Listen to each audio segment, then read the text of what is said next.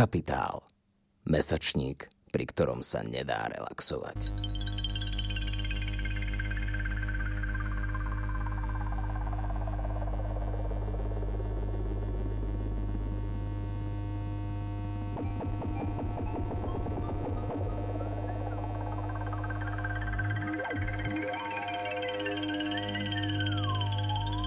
Počúvate Capitalx, podcast angažovaného mesačníka Kapitál.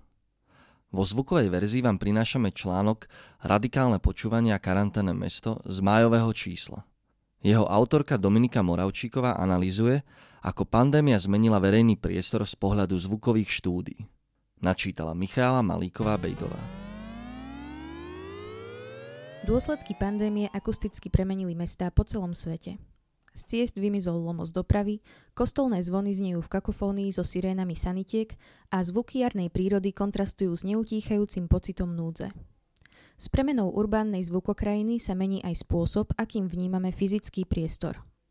V podmienkach obmedzeného vychádzania vznikajú nové sociálne vzťahy typu susedskej pomoci a nastúpiť tiež môže zvýšená citlivosť na zvuky okolia.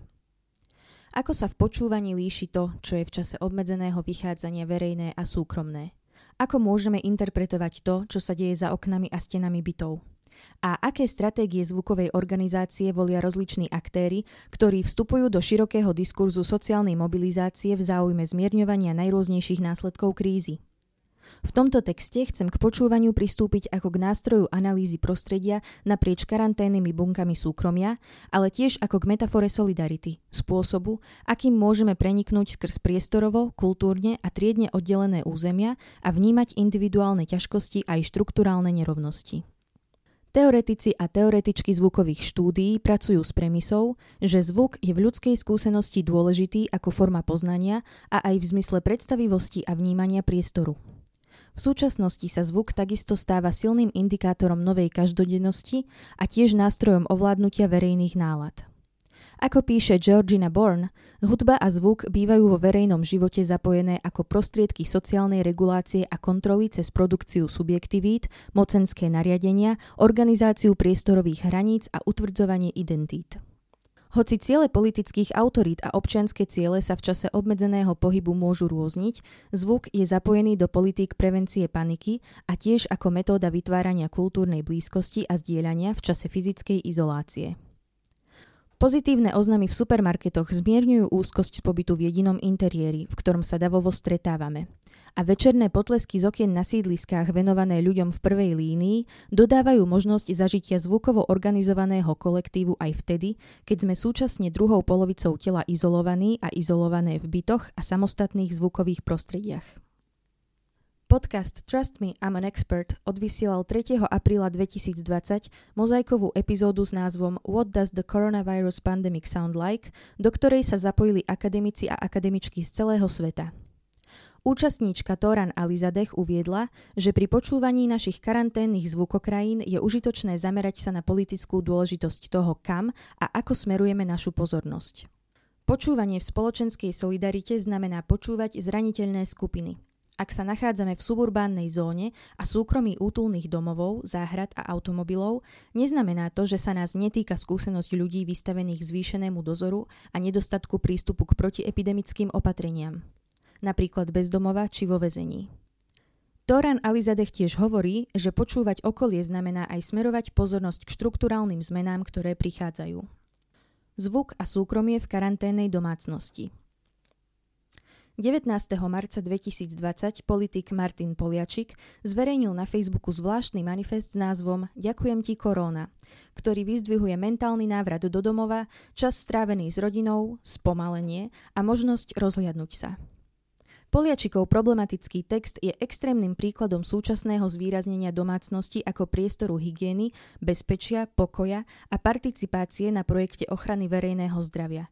Ak patríme k tým, čo majú domov alebo aspoň v rámci zdieľaného obydlia zónu súkromia. Domov sa ale tiež stáva väzením pre týraných jedincov, najmä ženy, či čierne ovce rodiny, napríklad neheteronormatívne deti v homofóbnych rodinách. V posilnenej inštitúcii domova ostávajú patológie v partnerských a medzigeneračných vzťahoch neriešené a osoby, ktoré sa ocitli v pasci takéhoto súkromia, nemôžu plne participovať na výzvach k oceňovaniu domova v zmysle karanténneho lifestylizmu, introspekcie, koníčkov a práce na domácich vzťahoch. V čase, keď ľudia zažívajúci násilie v domácnosti strácajú možnosti vyhľadať pomoc, môže mať záchranný účinok susedská intervencia na základe odhalenia domáceho násilia počúvaním. Takýto prípad nedávno popísala na svojej facebookovej stránke novinárka denníka N Ria Gererová, ktorá oslovila susedku potom, ako v noci počula krik. Susedská pomoc založená na počúvaní vyžaduje určité premyslenie toho, čo je súkromné a čo je verejné – Domáce násilie nie je súkromná partnerská dynamika, ale sociálny problém. V období karantén sa tiež môže premeniť zvukové prostredie, v ktorom sa odohrávajú naše pracovné dni. Ja bývam v radovom dome v suburbánnej Prahe a miestnosť vedľajšieho domu, s ktorou susedím, sa z pôvodnej detskej izby zmenila na pracovňu dospelého člena domácnosti. Niekdajšie zvuky hier na školu a vykrikovanie zaklínadiel z Harryho Pottera počas pracovných dní nahradili online meetingy rodiča. Premenu rodinného priestoru na pracovný v susednom dome určitým spôsobom prežívam aj ja a s čarom nechceného do istej miery štruktúruje aj môj deň. Žiť v čase obmedzeného pohybu v suburbánnej zóne Prahy je na pohľad takmer idylické. Zvuková skladba záhrad za domom je dokonca pestrejšia než zvyčajne, pretože sa v nich viac pobýva a športuje. Ako vraví M. Dale v spomínanom What Does the Coronavirus Pandemic Sound Like, suburbánne zóny pôsobia ako priamo dizajnované na karanténu. Súkromné záhrady predstavujú analógiu tých prostredí, ktoré majú ľudia žijúci v bytoch verejné a tento rozdiel má v čase obmedzeného pohybu významné dôsledky. Kate Murray, ďalšia akademička z epizódy podcastu, hovorí Keď žijete so štyrmi ľuďmi a mačkou v malom byte, verejný park je vaša záhrada. Sme odkázaní a odkázané na zdieľané priestory pre rekreáciu a premýšľanie. Mnohé z týchto miest sú však v období karantén uzamknuté a v prípade, že sú parky napriek odporúčaniam a nariadeniam plné, ich návštevníčky a návštevníci čelia kritike. Samostatný typ fyzického aj akustického súkromia predstavujú osobné automobily. Tieto vysoko privátne, kontrolované a upokojujúce zvukové bubliny chránia pred akustickým okolím zvlášť v zmysle urbánneho hluku. Podľa Brandona Labelle osobné vozidlo predstavuje neobyčajnú kombináciu uzavretia sa a zároveň silnej kontroly jedinca nad svojou prítomnosťou na verejnosti. V čase pandémie, keď sa verejná doprava stala zdrojom úzkosti, sú významy osobnej dopravy ako technológie súkromia či dokonca dopravného prostriedku ako prostetického objektu rozširujúceho a obrňujúceho telo, obohatené o novú vrstvu uzavretia sa pred ohrozením. Hymny a sirény v stredu 1. apríla 2020 bola v Českej republike zrušená skúška varovných sirén, ktorá sa obyčajne koná vždy na poludne prvej stredy v mesiaci. Podľa oznamu hasičského záchranného zboru Českej republiky bola zrušená s cieľom nevyvolávať paniku v období krízy. Ako obyvateľka Prahy ani neviem popísať vďačnosť za to, že som bola v ten deň ušetrená tohto zvukového obradu, ktorý vo mne dokáže vyvolať úzkosť hraničiacu s panickým atakom. Nie všetky štáty a mestá mali šťastie na takéto opatrenie. Napríklad v americkej Louisiane nedávno došlo k bizarnému použitiu zvuku sirény signalizujúcej večerný zákaz vychádzania, ktorá obyvateľov a obyvateľky vydesila tým, že sa veľmi podobala na sirénu z hororu The Purge. Každodennejším zvukovým zdrojom obav sú sirény záchraniek, ktorých vplyv na urbánnu zvukokrajinu popisuje novinár Summer Calaf, žijúci v New Yorku, meste najviac zasiahnutom vírusom z celých Spojených štátov. V článku Alone in the City of Sirens popisuje novú každodennosť Brooklynu. Sirény sú najfrekventovanejší zvuk ulice, ktorému iba občas konkurujú večerné potlesky pracujúcim a kostolné zvony. Ostatné zvuky mesta stíchli a keďže sirény sanitiek už nepredstavujú zvuk, ktorý má varovať auta, aby uvoľnili cestu, pretože na cestách nikto nie je, na Kalafa pôsobia ako číry žalospev. Kalaf tiež priznáva svoju fixáciu na zvuky sirén ako na čosi, čo ho nabáda k morbídnemu mysleniu. Sirény sa už nestrácajú vo zvukoch stavby, ostatnej cestnej premávky a večerného života v uliciach a tak už nie sú len jednou z mnohých zložiek mestského lomozu, ale naberajú nové významy. Týždeň pred zrušenou skúškou sirén v Českej republike sa konala akcia Není nutno nespívať, ktorú organizovala skupina Piana na ulici s cieľom rozospievať celý národ. Šlo o pieseň Není nutno od Zdeňka Svieráka a Jaroslava Uhlíže v Českom rozhlase, podľa Svieráka pre tieto časy ako stvorenej. Organizátor akcie Není nutno nespívať pre irozhlas.cz povedal – Chceli by sme tým vykresať vlnu jednej veľkej kolektívnej energie, keď v jednom momente bude treba z milión ľudí spievať jednu pieseň. Tieto dve symbolicky prepojené udalosti, zrušenie skúšky sirén a spoločný spev piesne, môžu prezradiť niečo o tom, ako široké spektrum aktérov, od hasičského zboru po umeleckú skupinu, koriguje verejné nálady v období pandémie. Častou alternatívou zdieľania hudby vo fyzickom priestore je streamovanie hudobných vystúpení z domácností, ktoré majú za cieľ v období neistoty vyvolať pocit súdržnosti, často práve tej národnej tak je to v prípade spevu piesne Aká mi krásna, rozkúskovaným slovenským zborom Technik STU, alebo pri performancii vyzdvihujúcej jednotu globálneho rómskeho národa vo videu festivalu Kamoro k Medzinárodnému dňu Rómov, v ktorom rozliční rómsky umelci a umelkyne v obrazovej mozaike hrajú a spievajú rómsku hymnu Dželem.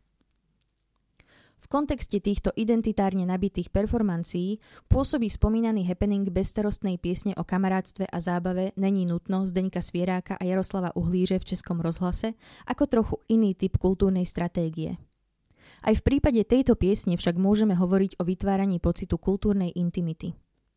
Podľa teoretika kultúrnej intimity Michaela Herzfelda sociálni aktéry a aktérky používajú práve jazyk príbuzenstva, rodiny a tela, aby vytvorili bezprostrednosť a spoločné sociálne pole, v ktorom môžu rozličné skupiny cítiť národný komfort, porozumenie a sebareflexívne ontologické bezpečie.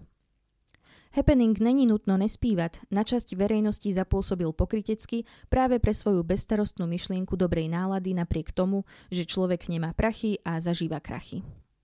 Monika Jegerová, operná speváčka a v čase pandémie tiež predavačka v supermarkete Penny, popísala efekt happeningu na jej náladu počas pracovnej zmeny vo svojom článku pre Advalarm. Snahu vyvolať piesňou nával pozitívnej energie u pracujúcich nazvala naivitou elít. Na tomto príklade môžeme vidieť, že existuje celé vkusové spektrum v rámci toho, akou hudbou vyjadriť príslušnosť ku kolektívu počas pandémie. Celkom štandardne vznikajú vkusové dichotómie gíča a autentických emócií. Osobne považujem za dôležité rozličným vkusovým skupinám priznať nárok na hudbu, ktorú si sami vyberú ako reprezentatívnu alebo mobilizačnú. Kým jedinci či kultúrne inštitúcie vo verejnom priestore šíria feel good piesne namiesto toho, aby bol na nás uvalený zvukový režim armádnych aut a vrtulníkov, ako tomu bohužiaľ je v rómskych osadách, môžeme to považovať za privilégium. Nie sme sami. Keď uvažujeme o zvukových režimoch a vrstvách percepcie zvuku v čase pandémie, musíme mať na pamäti nemožnosť úniku z kultúrne tvarovaného spôsobu, akým počúvame. Naše reakcie aj pri esteticky triviálnych a akusticky invazívnych zážitkoch typu varovných sirén podmienuje kultúra, ako ukazuje aj spomínaná reakcia obyvateľstva mesta na hororovú sirénu v americkej Louisiane. Teoretik zvukových štúdií Jonathan Stern v často citovanom výroku vyjadruje, že počúvanie nikdy neexistuje vo vzduchoprázdne. Pokus popísať zvuk alebo akt počutia samostatne ako keby zvuková dimenzia ľudského života obývala priestor pred históriou alebo mimo nej, je úsilím o falošnú transcendenciu. A ako píše Georgina Bourne, hudba a zvuk síce môžu produkovať svoje vlastné spoločenskosti a priestorovosti, tie sú však vždy krížené širšími sociálnymi vzťahmi. Ani vo viac menej absolútnom karanténnom súkromí sa nemôžeme vymaniť z toho, čo je vo zvuku sociálne – teda z toho, čo počúvanie zbavuje nevinnosti a vždy ho nejakým spôsobom kultúrne situuje. Toto situovanie a nemožnosť nepoškvrneného počutia môže byť v súčasnosti tiež nečakaným momentom nádeje. Sme sociálne bytosti a počúvame kultúrne trénovanými ušami. V tomto zmysle vždy niekam patríme a sme napojení a napojené na väčšie deje, ktorých neoddeliteľnosť od našich predstavivostí môžeme uchopiť ako výzvu k solidarite. Radikálne počúvanie, koncept tradične asociovaný skôr s interpersonálnou komunikáciou, môžeme tiež praktizovať na širšej škále súkromného a verejného, intimného a politického. Táto prax znamená vystúpiť z našich atomizovaných akustických a sociálnych svetov, Dávať pozor, čo sa odohráva za stenou bytu, za hranicami mestskej štvrte a za hranicami štátu. Znamená tiež desakralizovať a deestetizovať súkromie v zmysle predstav, že nám na individuálnej úrovni umožní prežiť a izoluje nás od utrpenia zraniteľných skupín. To neznamená súkromie zavrhnúť. Práve zbavovanie ľudí súkromia je časté násilie vykonávané na marginalizovaných jedincoch. Napríklad teoretička zvukových štúdí Rebecca Landjess v článku Gender Sonic Violence from the Waiting Room to the Locker Room hovorí o kriku anti-choice aktivistov a aktivistiek pred americkými interrupčnými klinikami ako o type zastrašovania žien, v ktorom sa jej slovami súkromné stáva verejným. Podobne sa verejným stáva súčasný dohľad nad ľuďmi žijúcimi v rómskych osadách, ktorých telá sa v rámci politik prevencie šírenia vírusu stávajú odsúkromnenými objektmi verejného záujmu a projekcií o úspechu či neúspechu Slovenska v boji s pandémiou. Radikálne počúvanie tak znamená skôr citlivosť na prieniky rozličných princípov vnímania a organizácie.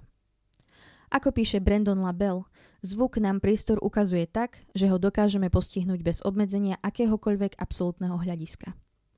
V tomto zmysle je počúvanie sférou maximálnej vzťahovosti a v období pandémie predstavuje doménu poznania, ktorá nám umožňuje vnímať detaily ukryté za štatistikami a silnými mediálnymi obrazmi.